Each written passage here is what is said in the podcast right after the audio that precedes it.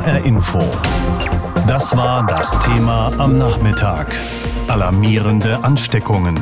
Besserer Infektionsschutz gefragt. Bei 20.000 Neuinfektionen gerate die Lage außer Kontrolle. Das hatte der Vorsitzende des Weltärztebundes Frank Ulrich Montgomery vor einer Woche der Rheinischen Post gesagt. Und heute wollte ich von ihm wissen, jetzt sind wir über dieser Schwelle von 20.000 Neuinfektionen pro Tag. Ist denn die Lage aus Ihrer Sicht außer Kontrolle geraten? Also die Lage ist äh, nicht komplett außer Kontrolle geraten, aber wir haben ja rechtzeitig reagiert. Wir haben bei 11.000 dann uns über eine neuerliche Kontaktbeschränkung äh, unterhalten, haben die auch eingeführt und deswegen flacht sich jetzt hoffentlich äh, die Kurve wieder etwas ab. Wenn wir darüber sprechen, dass eine Lage außer Kontrolle zu geraten droht, sprechen wir primär darüber, dass die Gesundheitsämter nicht mehr in der Lage sind, die Infektionsketten nachzuverfolgen oder geht es da tatsächlich auch schon um die Versorgung der an Covid-19 Erkrankten? Nein, es geht äh, in der Tat um ein Stufenkonzept. Das liegt ja an dem Verlauf dieser Erkrankung. Sie brauchen in der Regel zehn Tage, bis die Diagnose gestellt wird. Dann sind Sie ein paar Tage krank. Dann gehen Sie auf die Intensivstation. Das Ganze ist ein Verlauf, der sich über vier bis sechs Wochen hinzieht. Und deswegen erleben wir jetzt die erste Stufe, nämlich den Anstieg äh, der Zahlen. Da kommen die Gesundheitsämter nicht mehr hinterher. Hier brauchen wir eine Strategieänderung. Wir müssen jetzt Cluster angucken, nicht mehr Einzelpersonen. Und wir merken schon, die Krankenhäuser laufen voll, demnächst laufen die Intensivstationen voll. Äh, wir haben aber früh reagiert um rechtzeitig gegenhalten zu können. Der CEO einer großen Klinikkette hatte vor wenigen Tagen in der Frankfurter Sonntagszeitung erklärt, man sei weit entfernt von einer Knappheit bei den Intensivbetten. Waren viele Warnungen der vergangenen Wochen zu alarmistisch? Das glaube ich nicht, dass die zu alarmistisch waren. Ich teile die Auffassung auch nicht. Wir haben viele Betten, wir haben auch viele Beatmungsgeräte, aber uns fehlt das Personal. Äh, wir sind äh, jetzt schon wieder in einer Knappheitslage in der Versorgung in den Betten.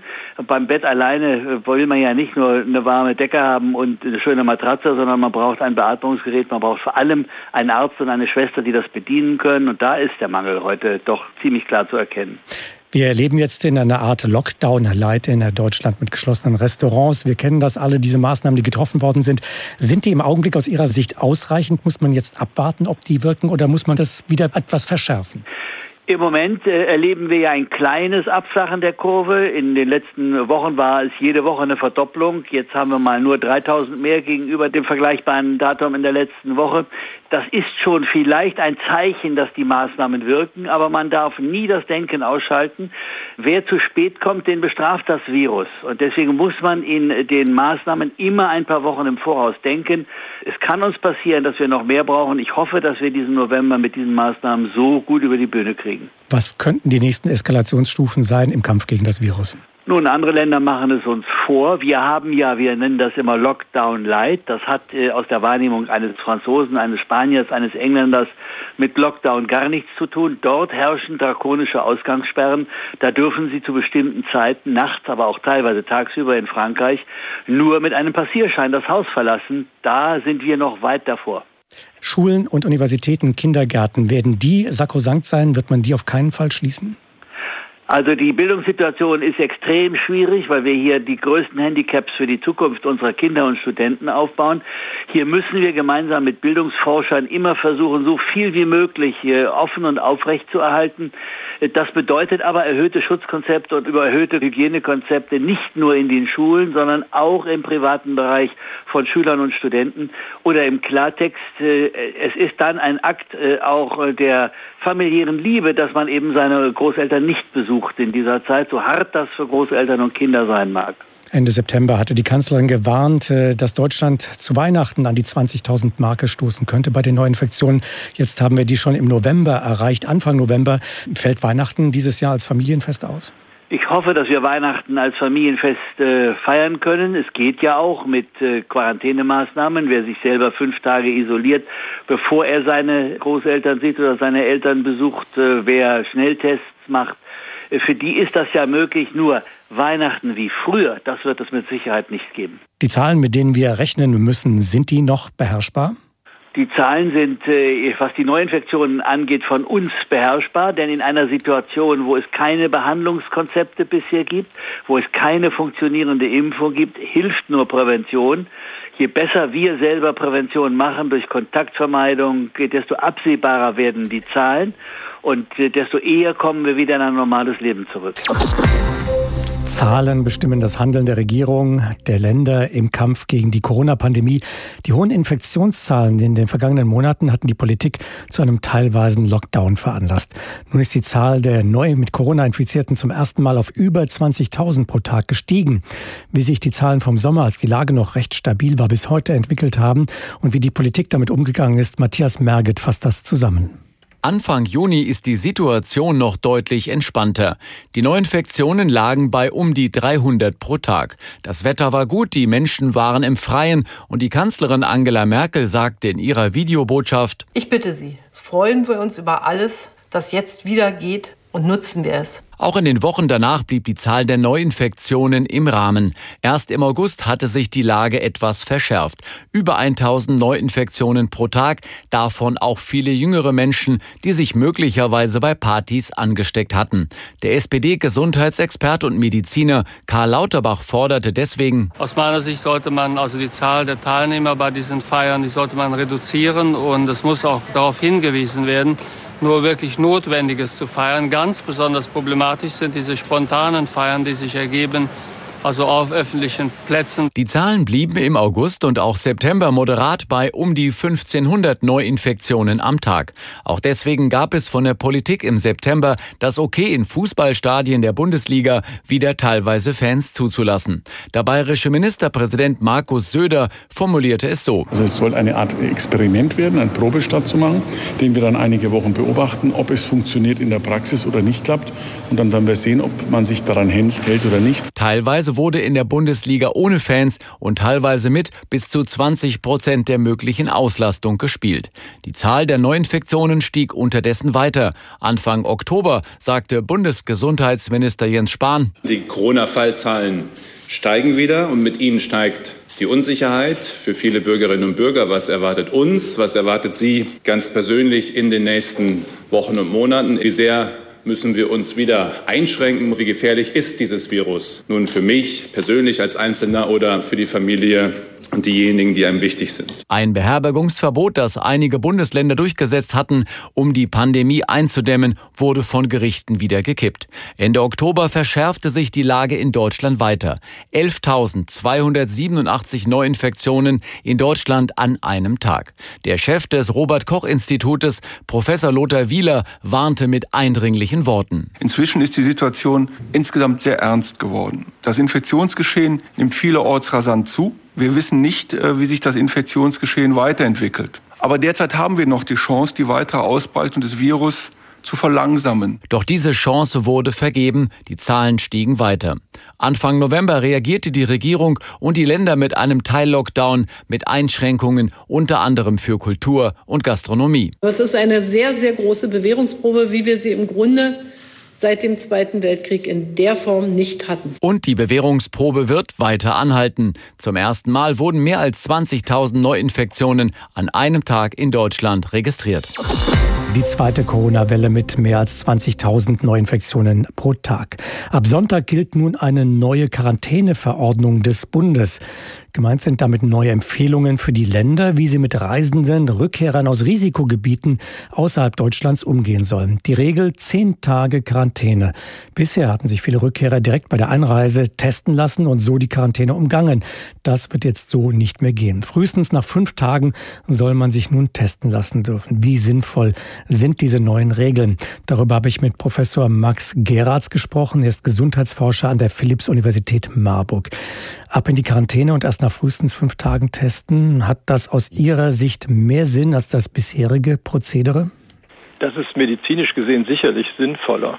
Ähm, bisher ist es ja so, dass wir von denjenigen, die sich in den letzten Tagen kurz vor ihrer Rückreise infiziert haben, weniger als die Hälfte eben sicher feststellen konnten. Wir wissen heute, dass die sogenannte Inkubationszeit, also die Zeit von der Ansteckung bis zum Ausbruch einer eventuellen Erkrankung im Mittel fünf bis sechs Tage dauert. Das heißt, 50 Prozent derjenigen, die diese Krankheit bekommen, haben dann Symptome. Und wenn man eben zwei oder drei Tage vor der Rückreise sich infiziert hat, dann haben vielleicht erst 30 Prozent höchstens diese Symptome entwickelt. 70 Prozent haben aber noch keine Symptome entwickelt, beziehungsweise da hat das, das Virus sich noch nicht so sehr verbreitet im Körper, dass man eben mit den Tests die Erkrankung schon feststellen kann. Wir haben wahrscheinlich viele nicht herausgefunden, von denen, äh, die später dann eben die Krankheit noch entwickelt haben. Wenn man nicht gleich testet, sondern erst in die Quarantäne geht, hat das auch den Vorteil, dass Testkapazitäten geschont werden können? Das ist sicherlich ein Vorteil, dass wir Testkapazitäten damit schonen.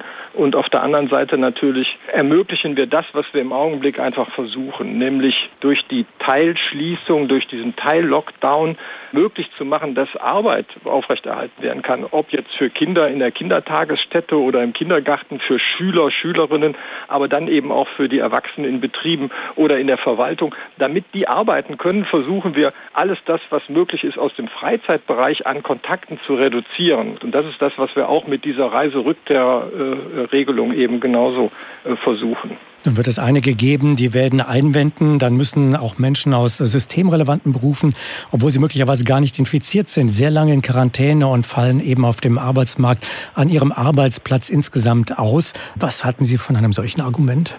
Das ist zwar ein Argument, aber dafür ist in dieser Regelung schon Sorge getragen worden. Also diejenigen, die systemrelevante Berufe haben, sind ausgenommen. Dann, wenn sie zum Beispiel nur weniger als 72 Stunden so einen Aufenthalt hatten in einem Risikogebiet, dann ist da kein Problem.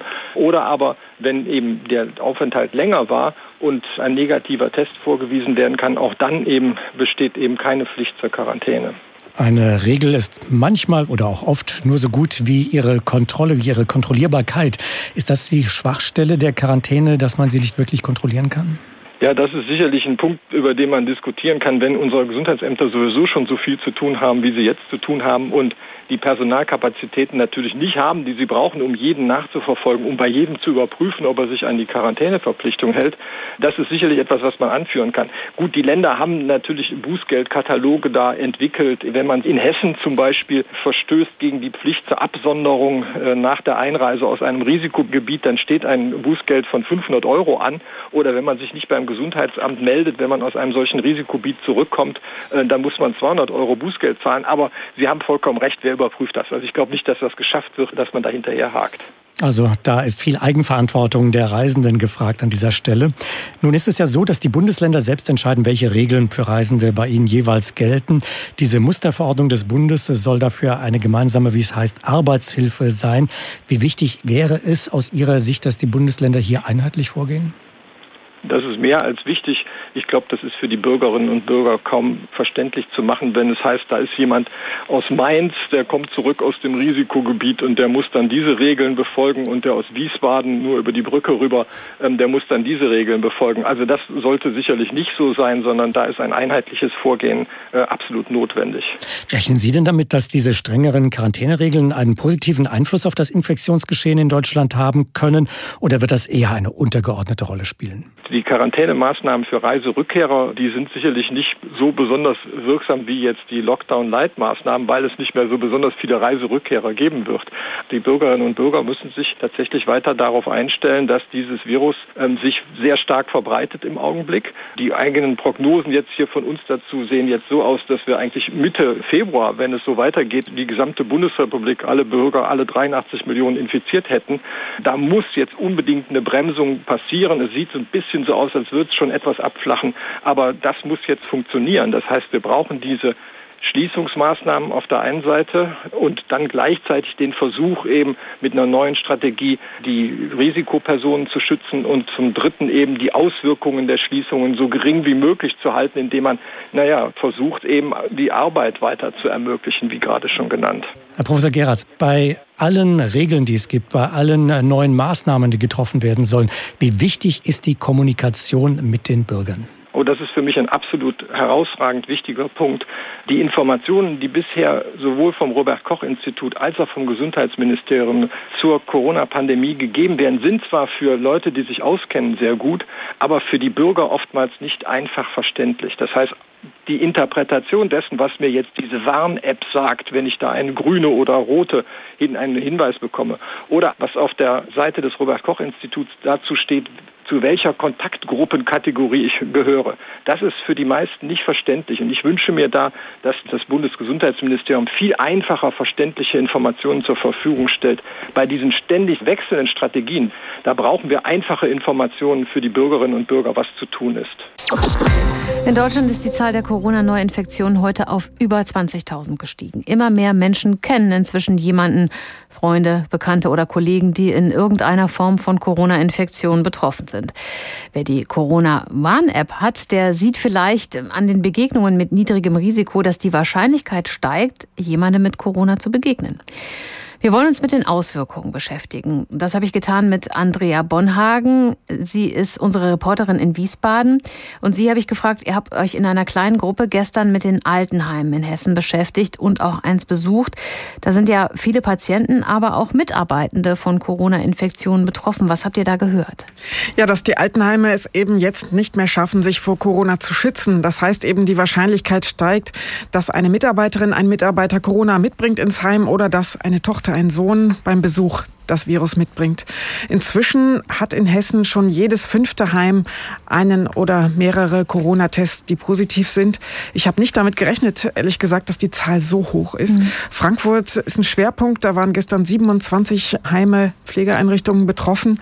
Für ein Heim mit Corona-Verdacht heißt das, die Bewohner müssen isoliert werden in Extrazimmern. Die Pflegerinnen und Pfleger mit Verdacht, die müssen zu Hause bleiben. Die fehlen auf der Arbeit dann natürlich. Und es gibt sehr viel mehr Arbeit. Also ohnehin brauchen die Heime jetzt Kräfte, um die Besucher zu betreuen. Die müssen auch noch viel mehr auf Hygiene achten.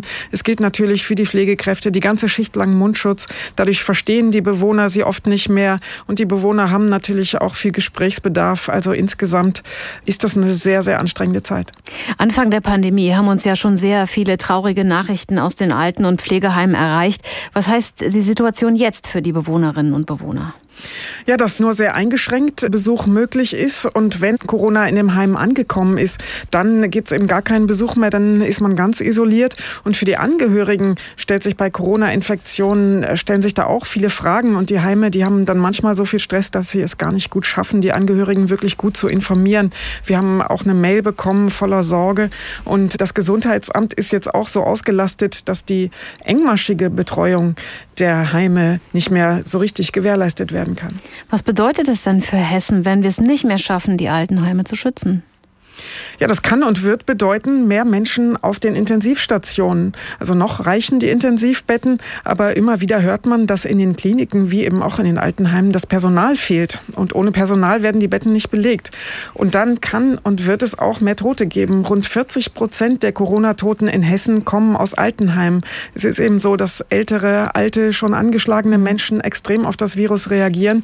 Und das bedeutet ja immer auch Sterbenskranke, die nicht mehr besucht werden können. In den Horst-Schmidt-Kliniken Kliniken zum Beispiel herrscht jetzt schon seit Wochen generell Besuchsverbot, weil die Zahlen in der Bevölkerung ebenso hoch sind. Gibt es denn eigentlich genügend Testkapazitäten in Altenheimen?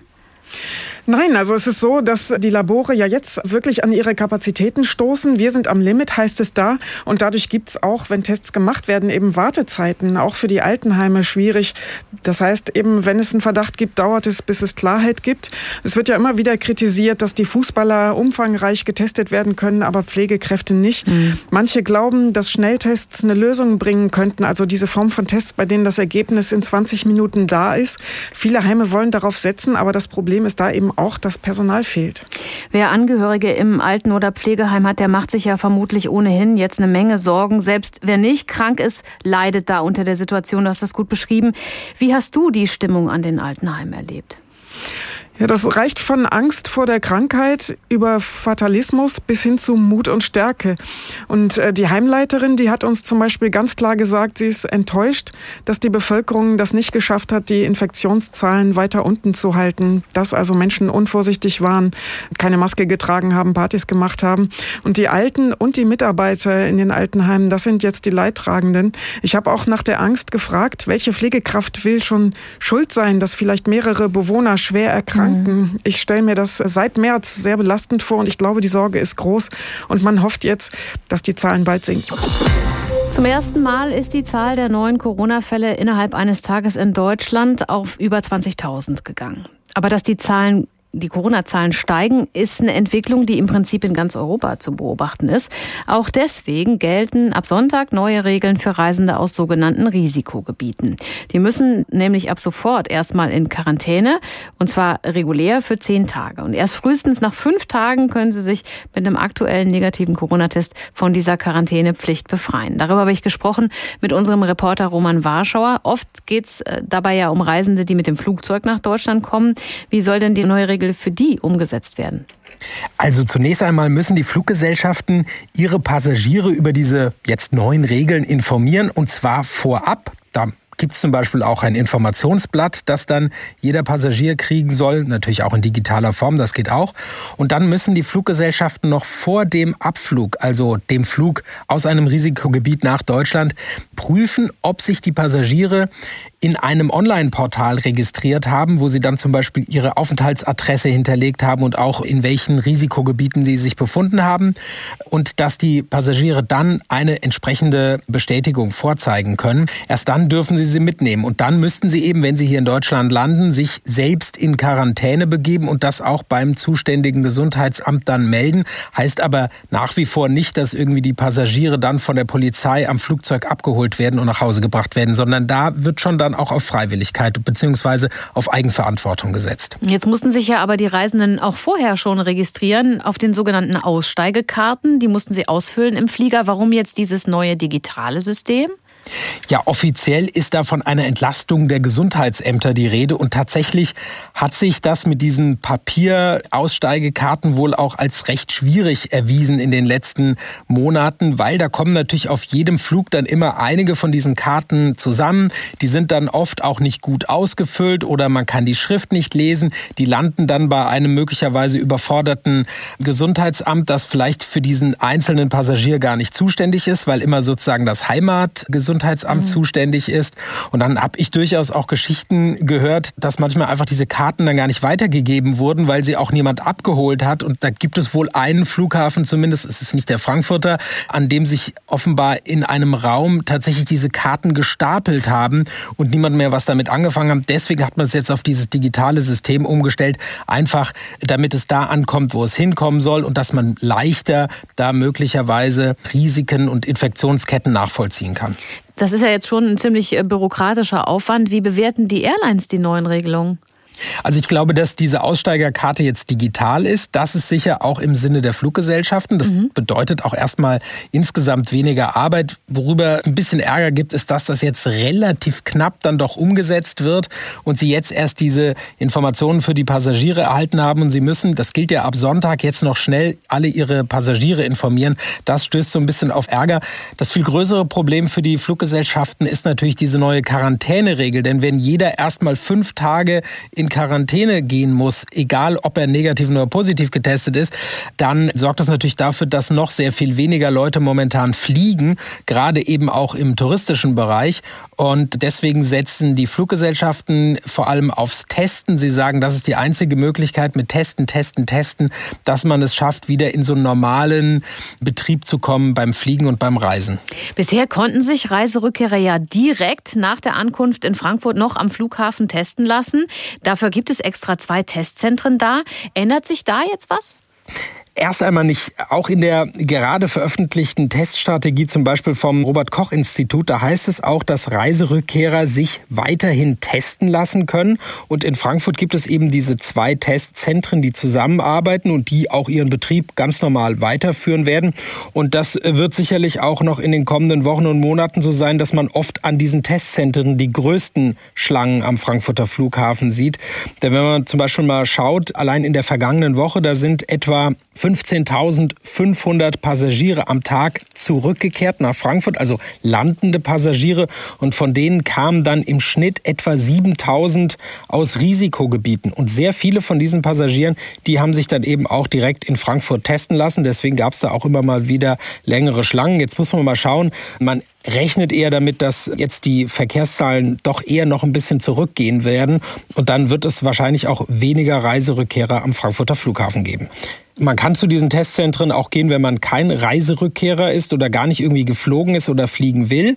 Man kann sich da testen lassen, wenn man nicht akut Symptome für Corona zeigt. Allerdings muss man dafür bezahlen. Das kostet dann, je nachdem wie schnell es gehen soll, zwischen 60 und 130, 140 Euro. In den Schulen ist es ja gerade Corona-bedingt ziemlich frisch für die Schülerinnen und Schüler, denn spätestens alle 20 Minuten muss gelüftet werden. Stoßlüften, Querlüften, Hauptsache, die potenziell virenverseuchte Luft wird regelmäßig ausgetauscht. Das ist bei diesen Temperaturen draußen wirklich kein Spaß, so im Durchzug zu sitzen. Viele Schüler haben sogar Decken dabei, um jetzt nicht zu frieren. Damit das nicht so bleibt, testet die integrierte Gesamtschule in Mainz-Britzenheim gerade ein neues Lüftungssystem. Ein Team vom Mainzer Max-Planck-Institut für Chemie hatte die Idee für eine Lüftungsanlage, die schlechte Luft und virenverseuchte Aerosole abtransportieren kann, und zwar ganz ohne Fenster aufreißen. Lucrezia Gata hat sich das angesehen. Ein ganz normales Klassenzimmer, aber oben über jedem Tisch hängt eine aus Plastikfolie gebaute Haube. Die sieht ein bisschen aus wie ein überdimensionaler Lampenschirm. Diese Abzugshaube funktioniert wie eine Art Staubsauger für die Atemluft.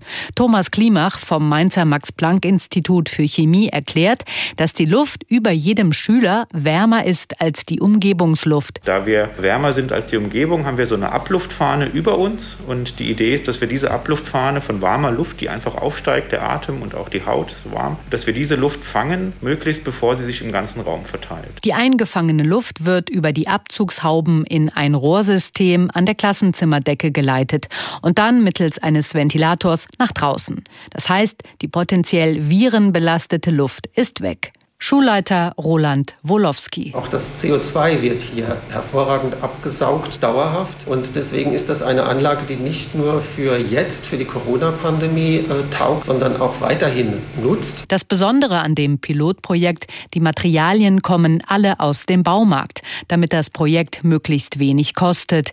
Die Wissenschaftler haben die Anlage selbst zusammengebaut. Thomas Klimach vom Max-Planck-Institut. Naja, wir sind auf die Suche gegangen nach Materialien, die verfügbar verfügbar sind. Es gibt ja sehr viele Klassenräume. Das heißt, wir haben was gesucht, was man in großer Masse bekommen kann. Also Plastikfolie, Plastikgitter zum Bauen der Rohre und Kabelbinder. Das Forscherteam des Max-Planck-Institutes begleitet das Projekt auch wissenschaftlich. Der CO2-Gehalt der Luft und die Aerosolkonzentration werden ständig gemessen. Wir wussten schon, dass warme Luft aufsteigt. Das ist ja jetzt kein Geheimnis. Und wir wissen, dass Menschen wärmer sind als die Luft drumherum. Man konnte das auch relativ schnell messen. Aber wie das dann funktioniert und wie viel man dann wegbekommt, das war halt nicht ganz klar. Die Messungen haben ergeben, das Abluftsystem mit den Hauben entfernt über 90 Prozent der Aerosole im Raum. In den kommenden Wochen sollen bis zu 30 Klassenräume mit der Anlage ausgestattet werden. Und der Schulleiter hat schon Anrufe von Firmen bekommen, die in die Produktion der Lüftungsanlage einsteigen wollen. Vielleicht das Ende des ständigen Fensteraufreißens in den Schulen. HR Info. Das Thema. Wer es hört, hat mehr zu sagen.